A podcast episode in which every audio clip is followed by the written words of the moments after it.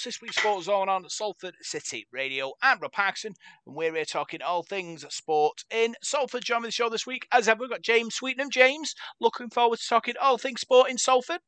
Yeah, most certainly am, Rob. It's been an interesting week in the world of sport, and I can't wait to break it down with you and Paul over the next hour. Yeah, we've also got Paul Whiteside from The Devil in the Detail. Paul, uh, anything exciting happened to you uh, this weekend in the sporting world?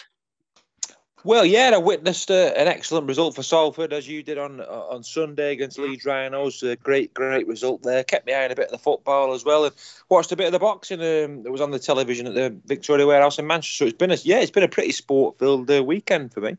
Yeah, lots to go go at on the Sports Zone this week, and we'll start with football and the FA Cup final. Uh, Liverpool beat Chelsea on penalties. Uh, James, uh, just like the League Cup ends up nil nil in normal time and extra time, and then Liverpool win it on penalties. Yeah, ultimately Mason Mount winning that, impo- uh, missing that important penalty, should I say? Mm. Liverpool FA Cup champions sent the crowd into absolute raptures. And Rob, the most important thing that's coming out of this game is that the quadruple is just about still flickering a light for this side. Yeah, it is, and obviously Liverpool chasing down that uh, quadruple a lot of talk whether they will get there or not, Paul. And if they do, obviously manage to win the quadruple, does that mean they are the greatest uh, British football team ever?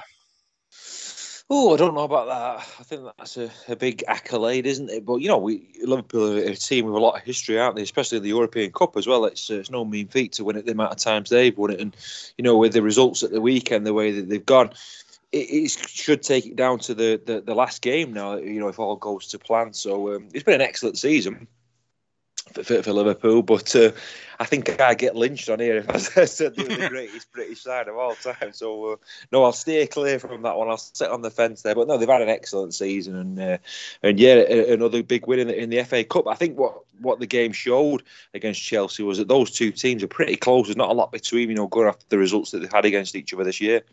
Yeah, Jurgen Klopp, one of all trophies available to him as Liverpool manager now. James, does he rate amongst one of the greatest British coaches of all time? Yeah, most certainly. I mean, one of the very best to manage in, the, in, in, this league for sure. I mean, the other week on the show, we talked about some of the greatest managers of all time. We were talking Sir Alex Ferguson and Pep Guardiola was in the mix. I think we had him at two or 3 mm-hmm. Jurgen Klopp now has to be in that conversation. He's won everything if he wins a second Champions League with Liverpool, you've got to put him amongst the best ever. You have, you have, and I, and I think obviously, you know, from what he, he, came into at Liverpool, uh, Paul, it was a bit of a mishmash, and it's took him a few years to, to get where they are now. And it, it kind of you kind of wonder because he signed a new contract as well for for Liverpool. You know how far he can take this team. Yeah, I mean, if you look at Liverpool, I mean, they last won the won the league, didn't they? Um, before the Premier League started, sort of mm. back end of the eighties, they were a top side, weren't they? Then for for all the way through the nineties, really, in, in the two thousands, yeah, they won a couple of cup competitions, didn't they? But they never really really played to the potential in the Premiership and you know came close a couple of times, but we're always at arm's length from, from sort of Manchester United and Arsenal and Chelsea, and never really got you know got near that that holy grail of, of winning the Premiership. But you look at the amount of money that they spent over that, that period of time. An awful lot of money spent there, and a lot of managers went in there and failed, didn't they? A lot of big name managers as well. So I think Jurgen Klopp has uh, took that sort of a yeah, it was a bit of a poison chalice, I suppose, really, wasn't it, the Liverpool job? And um, he took it and he made it his own. I think he stamped his, his authority on that and his character as well. He's a he's a very good motivator and man manager, Jurgen Klopp, and he's he's getting the best out of that side now. And they're, they're, they're a very, very good side. Yeah, obviously Chelsea as well with uh, Roman Abramovich and all the Russia thing and the, and the uh, Ukraine thing. The club is sort of trying to be sold to, to another party, uh, James, and uh, obviously, how do you think that's going to affect him moving forward? Obviously, getting to a League Cup final, getting beat, getting to the FA Cup final, a lot of change potentially happening at Chelsea. Yeah, there's a lot going on, isn't there? I mean, Chelsea not had the greatest season. If you remember at the start, I think we both predicted them to do quite well, and it mm. hasn't really worked out for them in the, in the way we thought it was. Tim Boehly's, of course, he's bought the club now, hasn't he? Uh, he's got a humongous net worth. He owns, uh, I think, a basketball club in America. He owns a baseball club. He's got ridiculous pockets potentially to rival Roman Abramovich. So I still think they'll be in a good place going forward. does that does obviously the two clubs that he owns are I'm going to test you here, James. Truth be told, but are, are they kind of sort of in par with Chelsea, or are they leaders in their own field? It's difficult to say, isn't it? I mean, when you look at a lot of these American sporting clubs, typically, yes, they're very big in America. Mm. They don't always cross over. I mean, no. the LA Lakers, he's got he's got shares within them. Obviously, they're an absolutely massive side mm. around the globe. And they've got the Los Angeles Dodgers as well in right. terms of baseball. I don't know if the Dodgers are quite on Chelsea's level. I think you'd have to say that the Lakers are. But if Roman Abramovich hasn't managed to get a league win for Chelsea in, in all this time, is, is this American bloke going to be able to come over and do that? It's a good question because obviously sometimes money doesn't obviously buy your success. Sometimes it does, but sometimes it doesn't, Paul. We had a, a great leader in Marwan Koukash who had uh, big pockets, but it didn't really help us out. Uh, I won't call him a great leader, Rob. you yeah. can call him what you want, but no. In all in all fairness, no, it, it's right. It doesn't. Um, I think you, the culture's got to be right at a football club, rugby club, sporting club. You can't just throw money at things because you know you'll always get mercenary people who, who will just take the money, won't they? And um, you need to get that right culture first. And obviously, yeah, it's great having having backing, having funding to, to bring in good players. But I think it starts at the bottom. You've got to build from the foundations upwards. And uh, yeah, you know, you could you could have sort of ten million quid now and throw it at a rugby league team, but wouldn't really say you'd be champions at the end of next season, would it? So, uh, or, or, that probably that goes for a football team as well. Mm. With a football team, you need a bit more than ten million, I think. But uh, but yeah, you, you get me drift, don't you? Yeah. I, when I went great, I meant man with big pockets, but man with big pockets who has short arms didn't quite work out for us. So let's talk Man City now, James. Um, West Ham two, Man City two, two points drop for City. Yeah, two big points drop for City at a pivotal point in the season. You still imagine that the citizens will be able to see this through. If they just beat Aston Villa, it's pretty much job done. But Paul, Pep Guardiola, things went wrong for him in the Champions League the other week. Is he going to be able to hold it and get this one over the line, or is he going to crumble again? Well, it's, I'm good, Frank, it's a good sorry. question, James. Obviously, you know, with what happened in the Champions League, Paul, the pressure is building on Pep Guardiola. He does have a tendency to overthink things uh, strategy wise, and obviously, we've only won so sorry, two games, uh, sorry, one game left. Liverpool have chased them as well. They just need to make sure they get over the line. Yeah, I'm just. I know there's only one game left, but I thought I'm just going to get the league table up just so I can do the maths in me. I'm not very good at maths, but you know, Liverpool win that game in hand. I think he's against Southampton, is it? Yeah. They're a point behind, then going into the last game. So you know, Manchester City are in the driving seat in that last game. Out there, a point in front, but they've got to win that last game. A draw and Liverpool win. Liverpool are going to win the league, aren't they? So they're at home, aren't they, City for that for that last game? So you would you wouldn't really bet against City, but you know, it comes down to that last game when Aguero scored that goal. Was at home to QPR. I think QPR was struggling at the bottom end of the table, and they made every weather of that, didn't they? you know, won it late on. So it's going to be if it all goes to plan and Liverpool win their game and it's going to go to the last game of the season. I think you know it's fitting really for the title race that it does go down to the wire, and you're going to have some some nails bitten and uh, and some real nerves there, aren't you? But the, at the two the two clubs, Liverpool and Manchester City, it's going to be uh, it's going to be a frantic last day. Yeah, uh, City are at home to Villa, Liverpool at home to Wolves. James, uh, interesting there because obviously both teams they play against don't have anything to play for. No, but they are teams that usually give it their all. So don't mm. think that either team's necessarily guaranteed to get the points. But while we're on the con- uh, part of Manchester City, Rob, mm. big news for the citizens. Erling Haaland has officially signed a deal. He'll be moving there next season. And yeah. what a massive signing he is for just 51 million due to the release clause. Yeah. And everyone was calling out for Harry Kane to go to Man City last year. City played patiently, didn't dive in and end up with Haaland for half the price uh, of what they were being uh, quoted for Harry Kane. Fantastic piece of business for Man City. Quality player, great goal scorer. Uh, he could be the missing piece, uh, Paul, in the in the Pep Guardiola puzzle.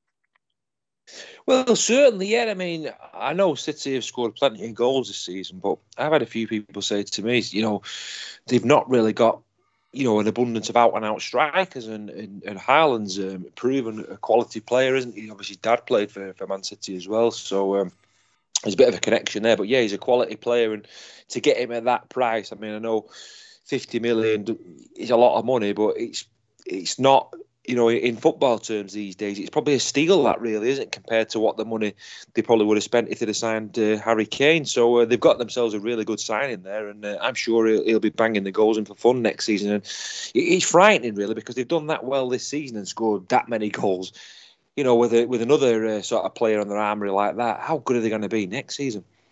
It's uh, going to be interesting to say, uh, James. A little bit, a last bit of the news for City. Man City unveiled a statue uh, for Aguero. Uh, celebrating his uh, his glorious goal against Queens Park Rangers all them years ago. Um, what do you make of it?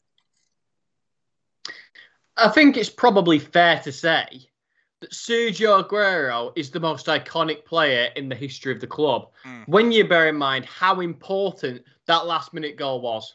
Mm. It was absolutely pivotal in Manchester City almost taking the torch on from Manchester United. When the Red Devils spiralled, City thrived, and it was all because of Sergio Aguero. And had that not happened, we have no idea where the landscape of football would be right now.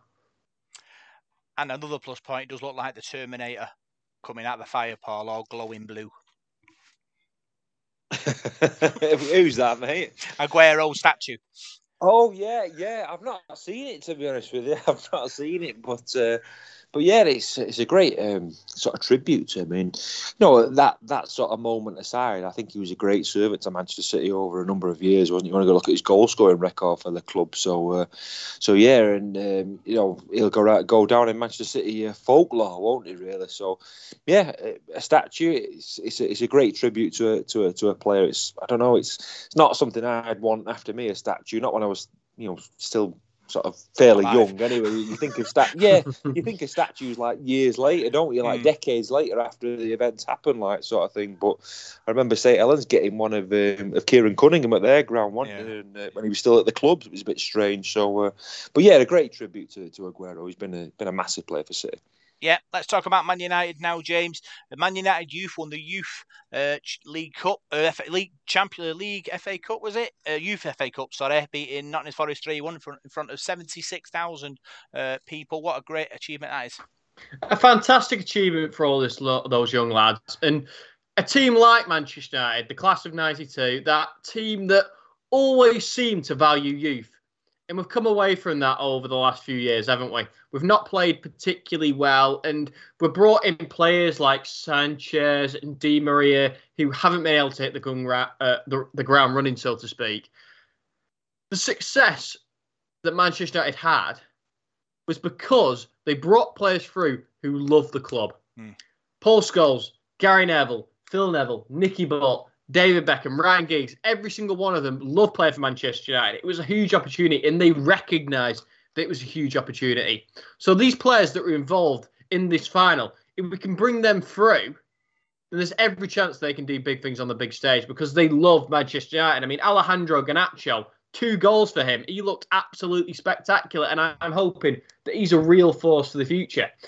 Something an interesting topic here, Rob, and I'm going to vary away from Manchester United to a second and, and, talk about Newcastle United. Okay. Now, the richest club in world football, their away kit's unveiled, and they will be playing in the national colours of Saudi Arabia. Uh, uh, what do you think about that?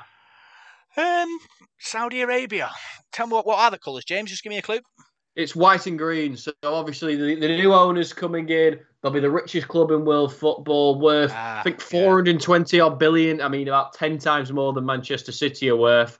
But obviously, there's a lot of negative connotations for the country for, for certain reasons. Mm. But they will be going ahead with wearing that shirt. Obviously, an attempt to to build their profile in Saudi Arabia.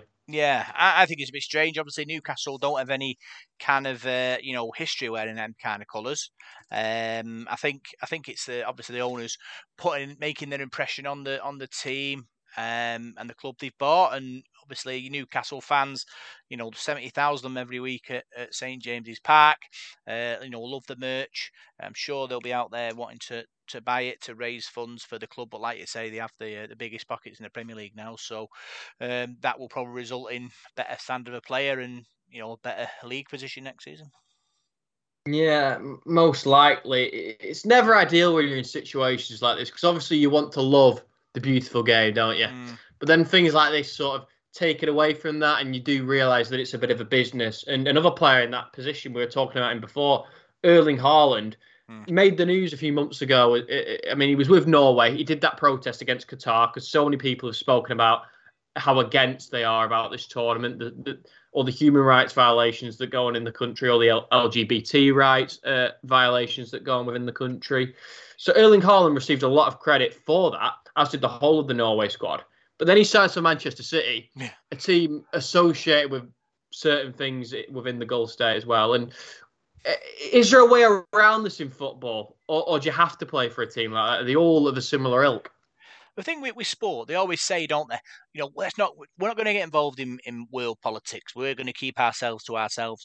But then they do, they do get involved in it by signing for teams that have links to to to, to governments of, of, of you know various uh, you know crimes and stuff they've done. Uh, and it's and it's you know if, if they, they can't keep it separate, I know they wish to and they like to announce, but they're all. I think politics and sport, Paul, are interlinked, and, and, and that's unfortunate.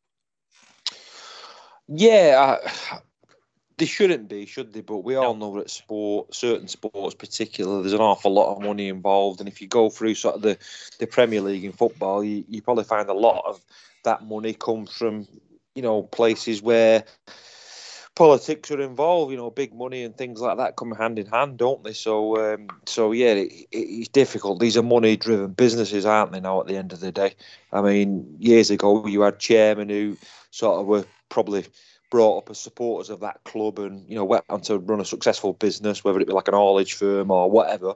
Then they put money into that club, wouldn't they? They, they were from the town, but it, it's not really like that now, is it? A lot of the money's from abroad. You know, look at United, it's from like America, isn't it? You know, Chelsea and Abramovich and things like that. It's a global global thing. In Manchester City, the, the, the money they've comes, you know, people say it's like oil money and all that, won't they? It's, you know, I wouldn't want to delve into it because I'm, I'm not really an expert on it, but it's it's big business, isn't it now? So it's it's hypocritical, really, for football to say he's not involved with that because they're probably paying you wages at the end of the day, aren't they? Mm.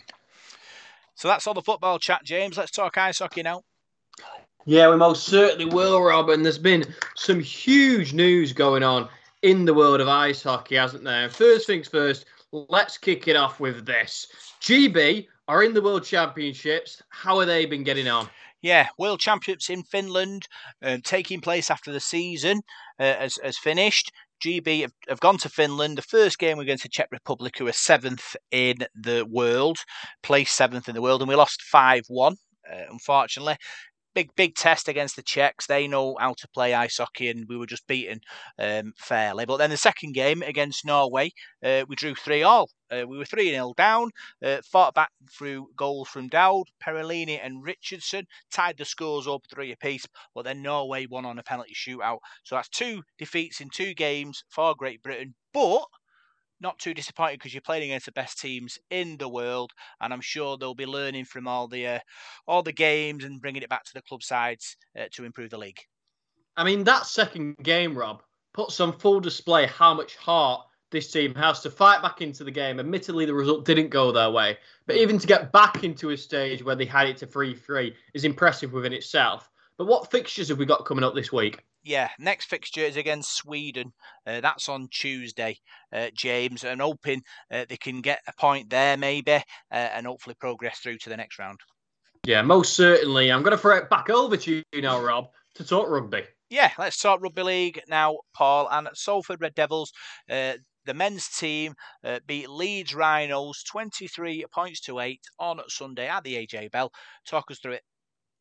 Sensational performance from Salford. Rob, we, we spoke about how how gutsy they were at, at Wigan and, and St Helens, you know, a couple of weeks ago, and they didn't come up with it. It was cruel sport rugby league at times, so much effort into those games, but they took that intensity level. I thought into the game against Leeds Rhinos. I know Leeds' team were struggling, but let's have it right. Their their form's improved. They've won a couple of games, you know, back to back games uh, uh, Headingley, so they were coming into this game in a better form. And Salford started really, really well. Ken Sio going over a try, doing what Ken Sio does best. You know, Sio plays, Sio scores. Joe Burgess then made it back to back tries, gives Salford uh, a 10 point advantage. And, you know, they're really in control there, going at half time, 17 points to. Uh, Uh, 16 points to four. Sorry, Andy Ackers got a try there uh, just before the break, and you know they're well in control in that match. Really, in the second half, dropped a goal just to extend the lead, and you know scored another cracking try through Ryan Brierley. Brodie Croft, I thought was absolutely outstanding today uh, on Sunday, but for Salford, he really was in attack and defence. His defence for me, he does so much hard work off the ball, but led the line as well, taking the ball, and absolutely fearless with ball in hand, and to have a halfback who run at the defensive line and then commit at the very, very last second to get his offload away. Sheer bravery that because he knows he's going to get a clattered, but that's what classy halfbacks do. And I think he's he's he's been absolutely tremendous for Salford in the last couple of weeks and uh, really come to the fore. Mark Sneyd was back as well. So many players came back at the weekend who'd been out injured, and it was great to see, you know, finally starting to get something like a sort of full strength side out. So, uh, so yeah, sensational performance from Salford from minute one to eighteen. particularly impressed with uh, with the intensity of the defence how big of a win was it for Salford? Obviously, last few weeks we've t- come up against uh, top sides, the likes of uh, Wigan, uh, St Helens, Warrington, losing narrowly each time, but to get over the line against Leeds uh, this week is a big, big win. Well, yeah, we've won one in ten matches if you include the cup game, so that's relegation form. So it was one of those games. I think a, a, defeat at the weekend against Leeds would have kept us right down there amongst the dead men. You know, with Toulouse beating Wakefield as well. Um, we've sort of pulled away from that now. We've gone above Leeds Rhinos in the table. Confidence is up now. We've got Castleford at home on, on Friday, another pivotal game. I think the game against Leeds was a crossroads game for both sides, really, for us and Leeds. And, uh, you know, the winner of it could go on to bigger and better things. Now for Salford and Paul Rowley, I think it's about time we started looking up the table. As I said, we've got players coming back from injury. There'll be more players coming back as well. You know, Harvey Livett back in the team, which was great to see. Um, I think this, that's we've got a strong squad when we can get them all fully fit. And towards the back end of the season now, we've got a lot of home games coming up as well. We're top heavy with home games really compared to away fixtures, so we can put a real push on now. It's about finding that consistency. We we, we showed against St Helens that we compete with the best sides in the league. You know, it wasn't a St Helens side that had loads of players out injured or rested loads of players. That was their first choice side and we, we, we outplayed him for long periods of that game and then played well against Leeds. So now we've got to find that consistency now and keep going. It's about building now. You can't just look, sit back and pat yourself on the back and say, great, we beat Leeds. You've got to take that into the Castleford game now. Good sides that go into the playoffs, you know, win more than they lose, and that's what Salford have got to do now. So are you think are you saying we're looking up rather than down after this win? I think so. Yeah, yeah.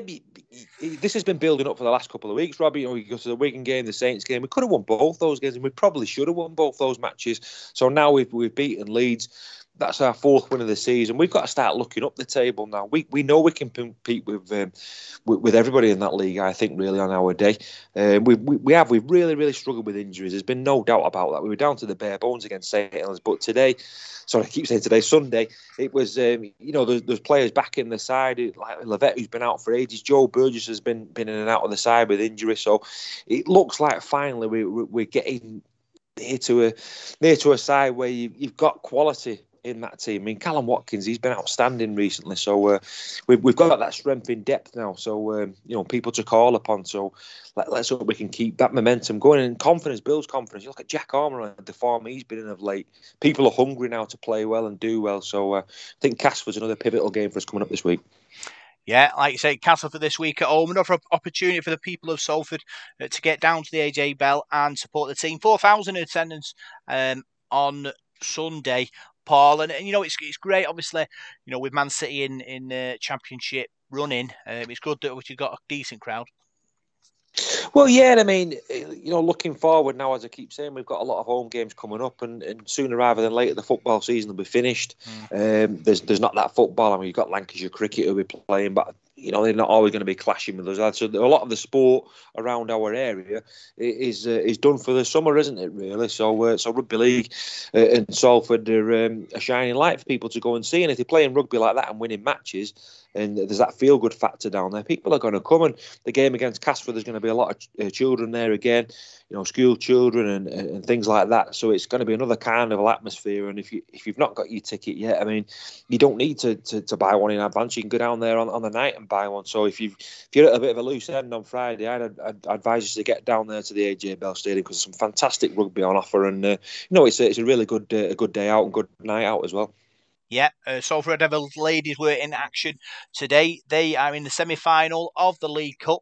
They beat Illingworth 42 6 away from home. Three tries from Lucy McKeown, one from Lauren Ellison, one from Steph Gray, Bradshaw, one from Louise Fellingham, and one from Penny Fletcher. Uh, saw the ladies home.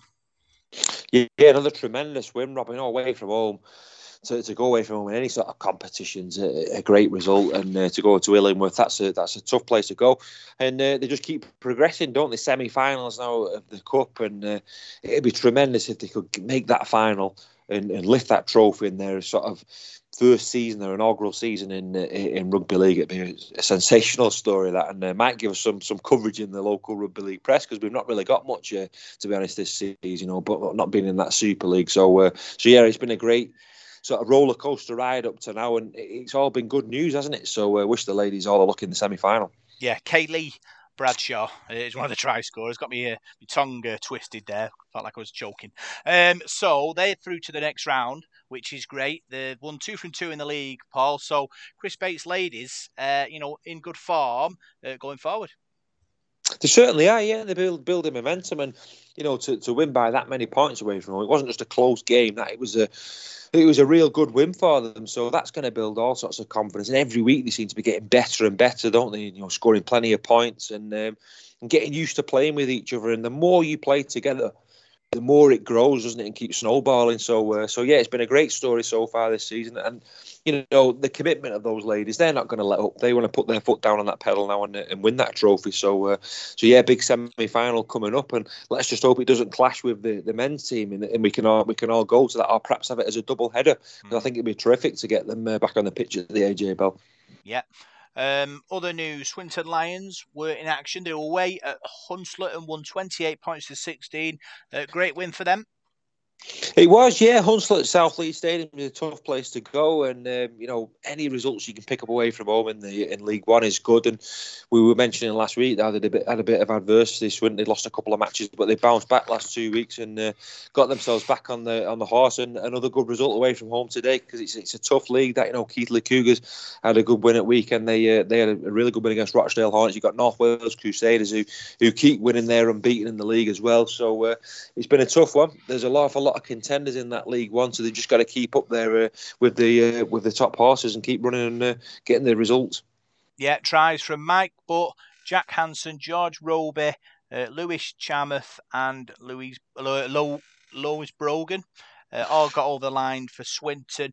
Um, and obviously, you know, you, you talk about uh, the Lions up fourth place at the moment, um, six points off the top, who were, who were uh, Crusaders. So Allan Coleman's men, you know, obviously defeating the last sort of won last week, but lost the two before. They do need to continue to win to, to stay in touch with the, the league leaders. Yeah, there's a long way to go in, in this season. I think North Wales have been a bit of a dark horse, really, haven't they? And uh, they they've done really well this season. Probably not been everybody's sort of favourites to, to go and do the business. But from what I've seen of them, they look a really good side. They're playing at Colwyn Bay as well, and I'd love to get down there and, and watch a game this season. So hopefully, go when uh, when Swinton play actually. So uh, so yeah, but there's an awful lot to play for in that league. There's a long way to go. It's about being consistent now. Swinton, you know, they're a bit behind, but they've just got to keep winning their matches. And uh, you know, the result against Hunslet was it was another good one. Yeah, uh, got Cornwall at home uh, this week, Paul. Uh, Cornwall have had a few beatings this season, but I'm sure Allan Coleman's men won't be taking them lightly. No, not at all. To be honest with you, I thought Cornwall were, were, starting to improve. And then at the weekend, they were they were beaten by West Wales, who, who couldn't buy a win really, and they were getting stuffed every week. So that was a surprise result really for West Wales to go and win at Cornwall. Uh, congratulations to West Wales because they've had it tough as well. You know, it must be difficult getting absolutely lamped every week. You know, keeping your confidence up, but you know they did a good result there. So I'm sure it's Neil uh, Kelly, the coach of, uh, of Cornwall. I'm sure they're wanting his side to bounce back there. So, you know, Swinton, Allan Coleman won't be taking them lightly whatsoever. You can't do that in, in any sport, but not in rugby league. You've got to be switched on, otherwise you'll you'll get burnt. We've seen that before with, with teams, so they'll be switched on for that. And uh, good week training this week, and go back out and, and carry on winning, keep that momentum going. Yeah, so that's all the rugby chat, and now we're going to be talking boxing, aren't we, James? We most certainly are, Rob. But before me and Paul get into all the nitty gritty of the latest news in boxing, we've got an interview with Chris Healy. Paul spoke to him last week all about his big fight with Dave Adeleye. at Wembley on the Tyson Fury Dillian Whyte undercard. He was unvictorious that night, but he's got a massive fight going up in the summer, and this is what he had to say. Right, I'm delighted to say for Salford City Radio, we've been joined by Chris Healy, local boxer from Stockport. Chris, welcome to the show. Um, you, you've just had um, a fight at Wembley Stadium, haven't you? I know you, you didn't win that Yeah. fight, but what what an amazing sort of build to fight on that. What was it like? What was the atmosphere like at Wembley that night? Oh, it was it was mad. It was a mental atmosphere. Um, the whole kind of process of it all, even the weigh-in, was uh, it was completely different to what I was used to. Just like, you know, I was- I was seeing all the big stars coming up to the weigh-ins and at the show, and then you've got the crew of ninety-four thousand people screaming and everything. So yeah, it was great. Did I mean just tell us a bit about how the fight came about? You did you take the fight at quite short notice? Was it a bit of a surprise for you? Yeah, it was basically just under, just over. I think it was over two weeks notice I got. Um, because I was I was retiring. I won a Central Area title in June last year, and then um, I thought that was it now because I work and everything. So I thought I couldn't train as much, and then my manager Dale Arrowsmith he rang me up and said I've got an opportunity for you. Um, I know we've not been because I, I wasn't training or anything. I've been out of the gym for a year. Right. So that's why I thought I was going to retire. Uh, and then he said, I've got this massive opportunity, and I don't know if it's one you can turn down, really. And then when he said what it was and where it was, I thought, well, I'm never going to get an opportunity to fight on a show like that big or anything, so I just took it. So how did you spend that week then? Was you working up until like the weigh-in day, or did you have to go down to Wembley and spend Yeah, a few yeah, days down there? Yeah, it was a day before weigh-in, so up to that, I was working all the way up to it, and then Wow. trying to fit me training, me running and everything around my work. So I was working from about seven till four, and then I'd go straight to the gym, and then I'd do my runs in the morning and everything. So Where do you train then, Chris? Uh, it's down in Compstall, just opposite Etherow Park. Right, Um, Roy Richardson's Boxing Academy, it's called. It's my old amateur gym. right, right. Um, I was actually I used to train in Salford when I first turned pro. I used to train at Oliver's gym in Salford. Right, Oliver Harrison, would Uh, that be? Yeah. Yeah, Oliver Harrison, yeah. So with uh, Martin Murray and that. And then I was there from when I turned pro to up to about, I think I did about four years there. Right. And then I got injured. I had like a back injury. So that like took me out of the sport for two years. Right. And then uh, I ended up moving to the gym closer to me and then after that. I mean, not not a lot of boxers, not a lot of pro boxers uh, will have to do a job and then go training afterwards. How, how tough's that sometimes? I mean, I know when I come home from work, I don't really want to do anything really, but you're going then and, and hammering the gym. That must that must be hard. That you know to get motivated to go and do your training after you've done like an hard day at work. Yeah, yeah, it can be. Sometimes you like, cause you, I'm working all day and then I get home. And then as soon as you sit down, you think, I've got to get back up again now and go back out and do a gym session. It is hard.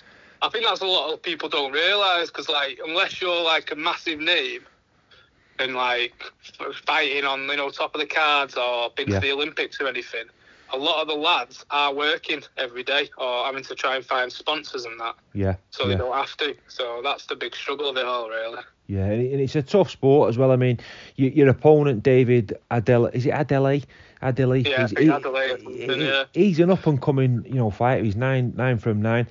It, it, it looked a tough fight that to me. I know he got the stoppage on you, but you gave him some trouble, didn't you, in the early rounds?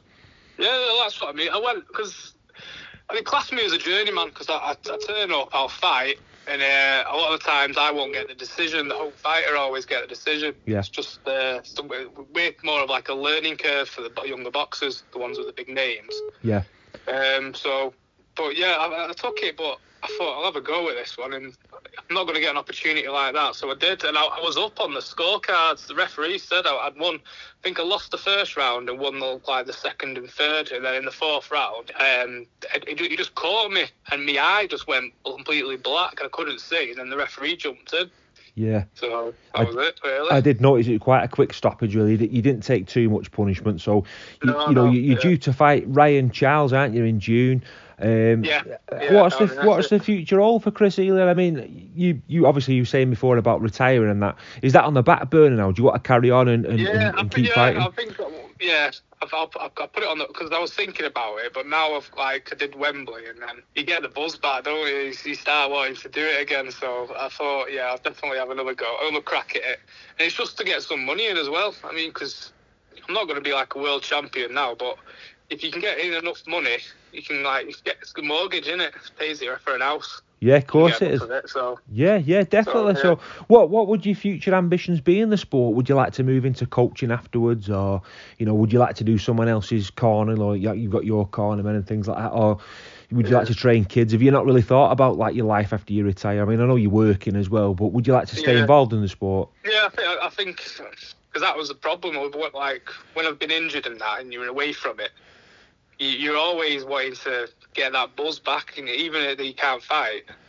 I think even when I like I don't box or anything, I'll be wanting to be around the gym or you know like help the kids and that. Yeah, yeah. And uh, yeah, so I definitely be like starting getting into the coaching because we have like a lot of kids classes at our gym before we train. So I'd probably help out with them, and then I could even go into the seniors because I've got.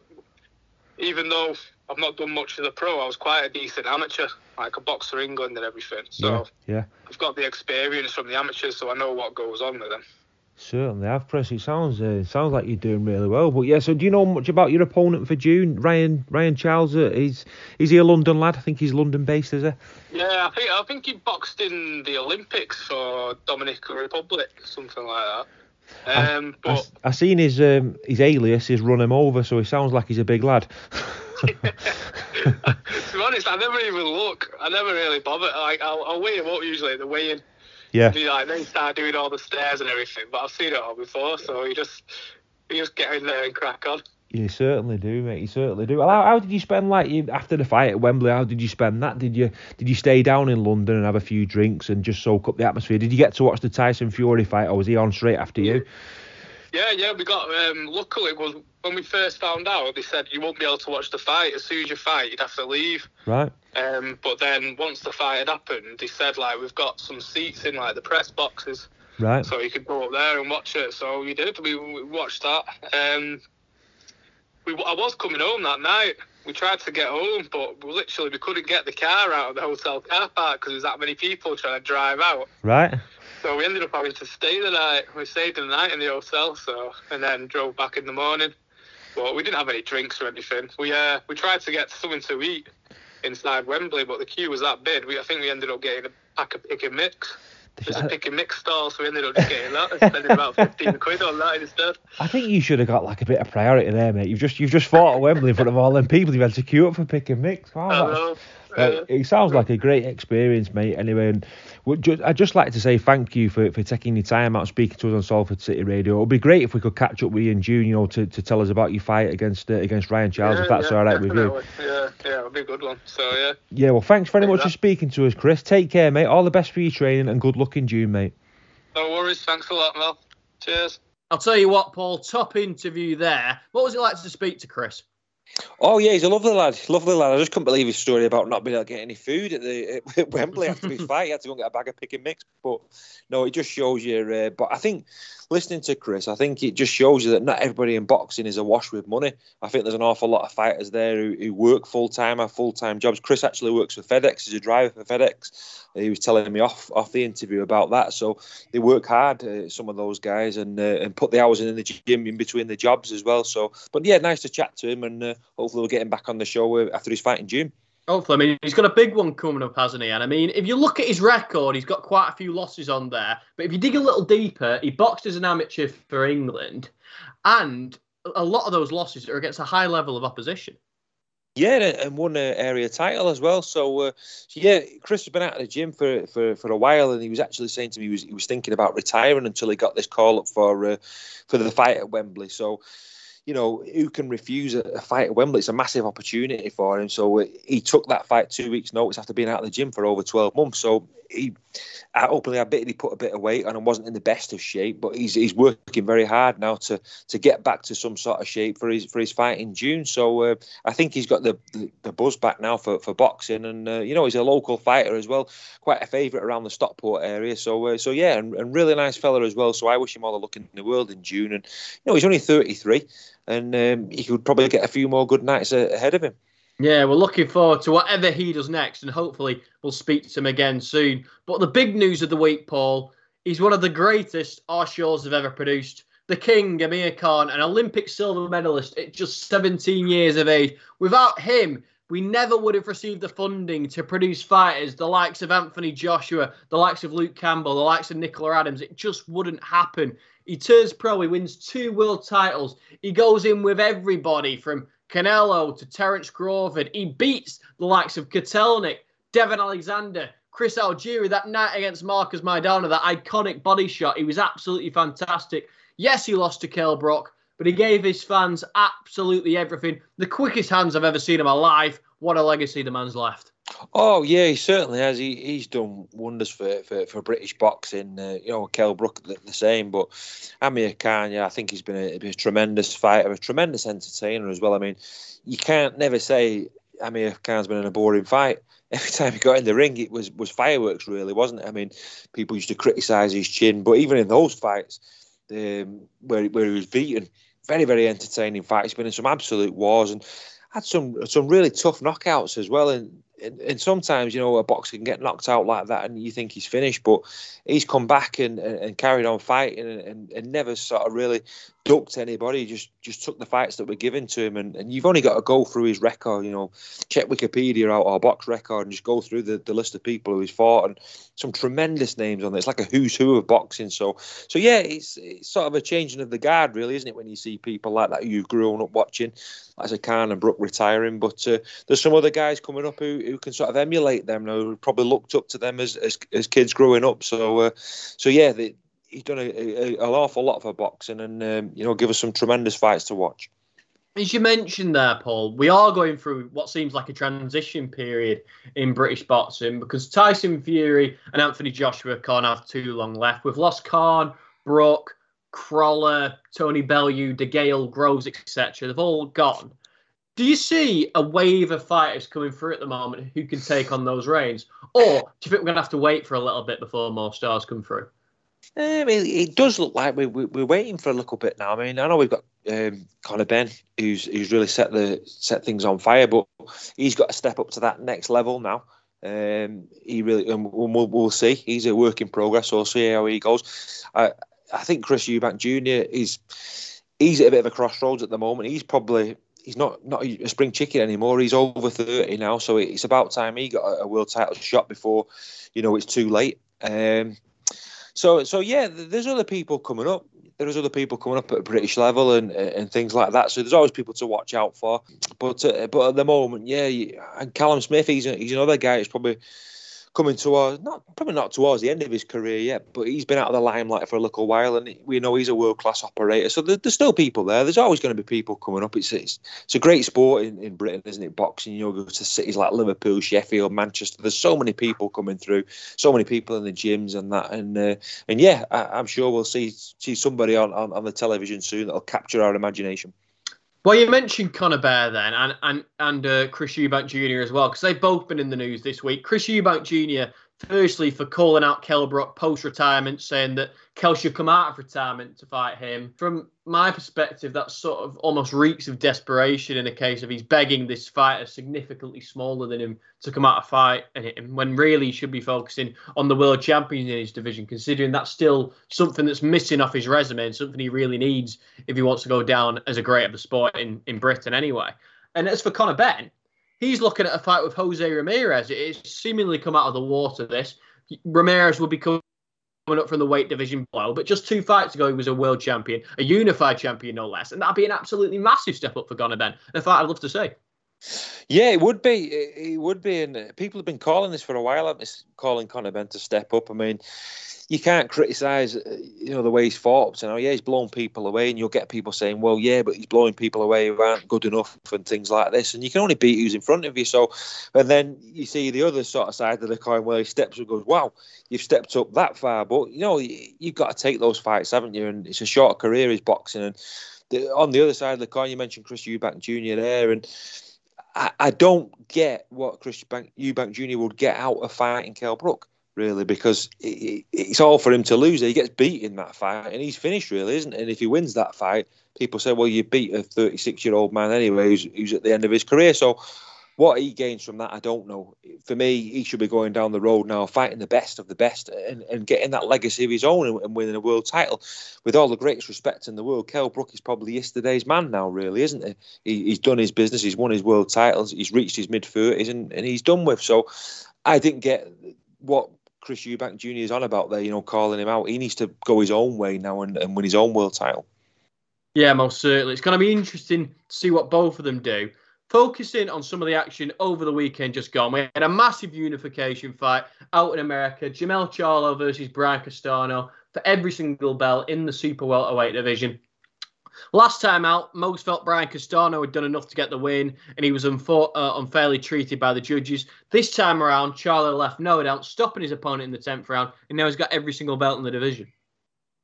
Yeah, and a good stoppage as well. And, you know, it's great to, to get all the belts, isn't that? You know, unified champion and, you know, a, a fantastic result for him there now. And, and where does he go after that now? Is there going to be someone coming up the ladder who, he'll take on? But no, it's no mean feat to do that. Not many boxers can can sort of say they're a unified champion. So a, a proud moment for him in uh, his uh, career.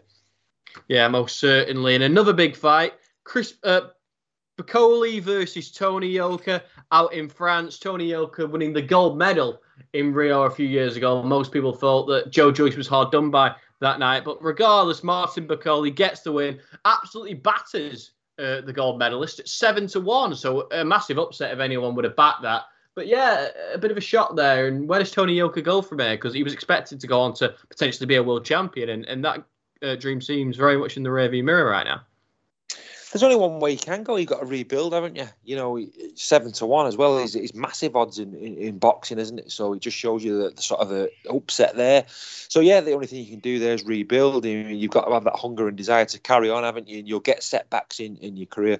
A lot of boxers do, don't they? A lot of boxers go on to, to be world champions. I think if you take um, Johnny Nelson, you know, the, the man on Sky there he became a world champion and was world champion for six or seven years. But if you look back at his record, his, his record was absolutely awful when he started, really, and uh, he was losing fight after fight. So it's about how you come back from the adversity and you know, and the, and the character you show, then how much you want it as a boxer. So, uh, so yeah, it'd be interesting to see how it goes from here. But it just depends how much he wants it.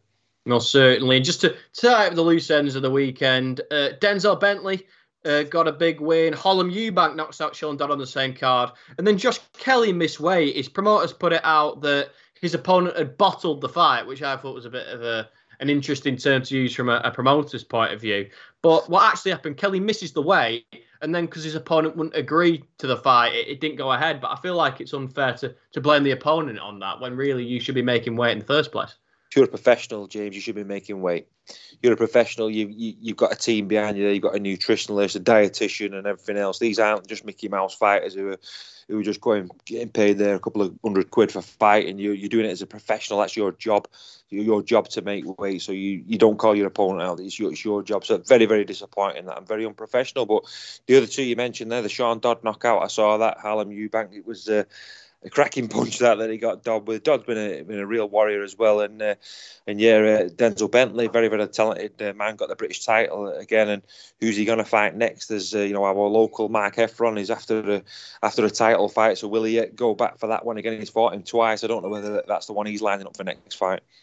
Yeah, well, certainly. It'd be interesting to see the route he takes, but some more news coming up. We've got a big fight this weekend. Josh Buatsi, Craig Richards, a real good domestic fight. Richards last time out losing to Dimitri Bivol, but it was very competitive. So that perhaps puts Richards in a new light now. People giving him a lot more respect that perhaps he is a genuine world level fighter. But as for Josh Buatsi, he's been pro for five years now. He's not taken that step up. He won a bronze medal at the Olympics, and we all expected him to potentially be the big star of British boxing, and it hasn't quite worked out like that. So he's got to put in a big performance this weekend to try and redeem himself. Yeah, he certainly does. Crossroads fight for him, really. This one, he loses this one.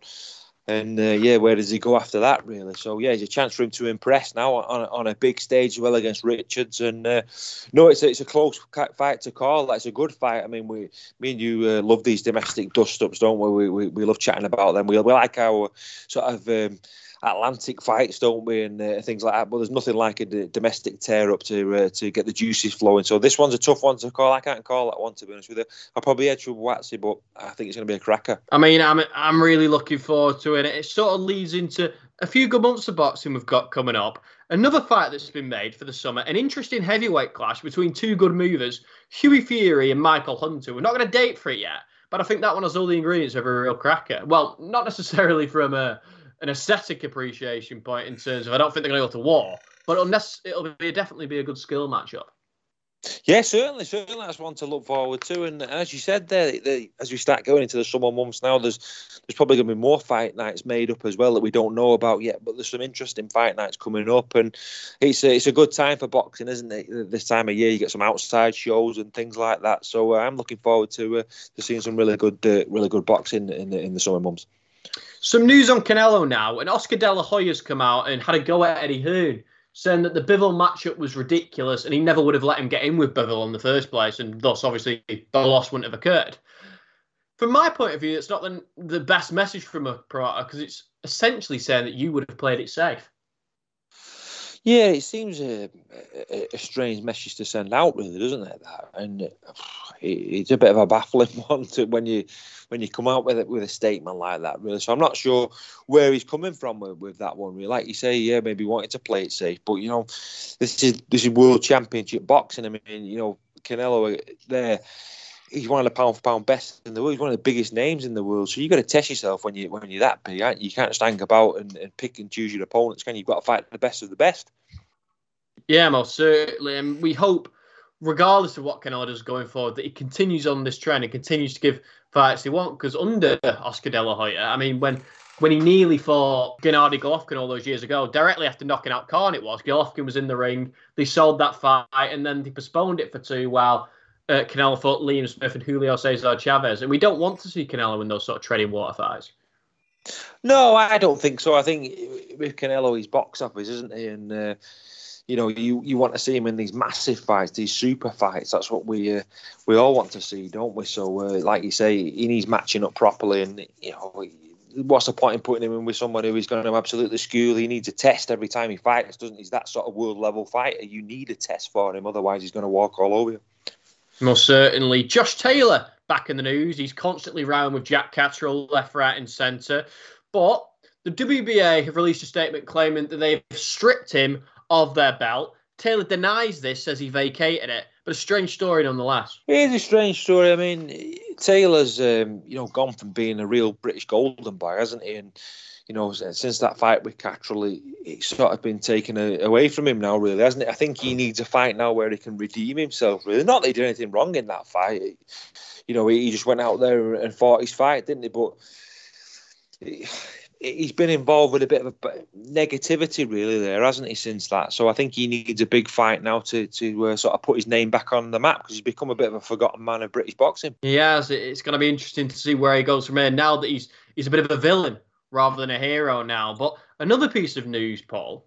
Jarrell Miller is going to return to the ring on June 25th. Of course, he was banned a few years ago for having an obscure amount of drugs in his system. Four or five tests he failed, and three of them in within the space of a week.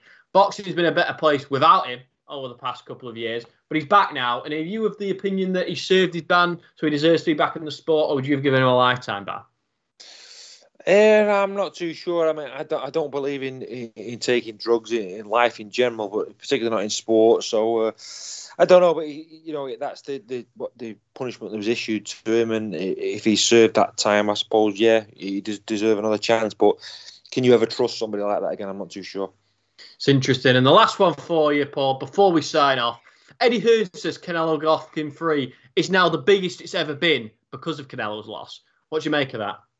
Be a super fight. Two super fighters. I mean, who wouldn't want to see to see the third one between those two? I mean, yeah, you, they, they did have a turn up in a phone box. Them two, I'd, I'd, I'd watch it. Most certainly, Paul. Well, thank you for joining us ever this week, and the same goes for Rob. We've had a delightful show, and we'll be back this time next week to break everything down on the Sports Zone.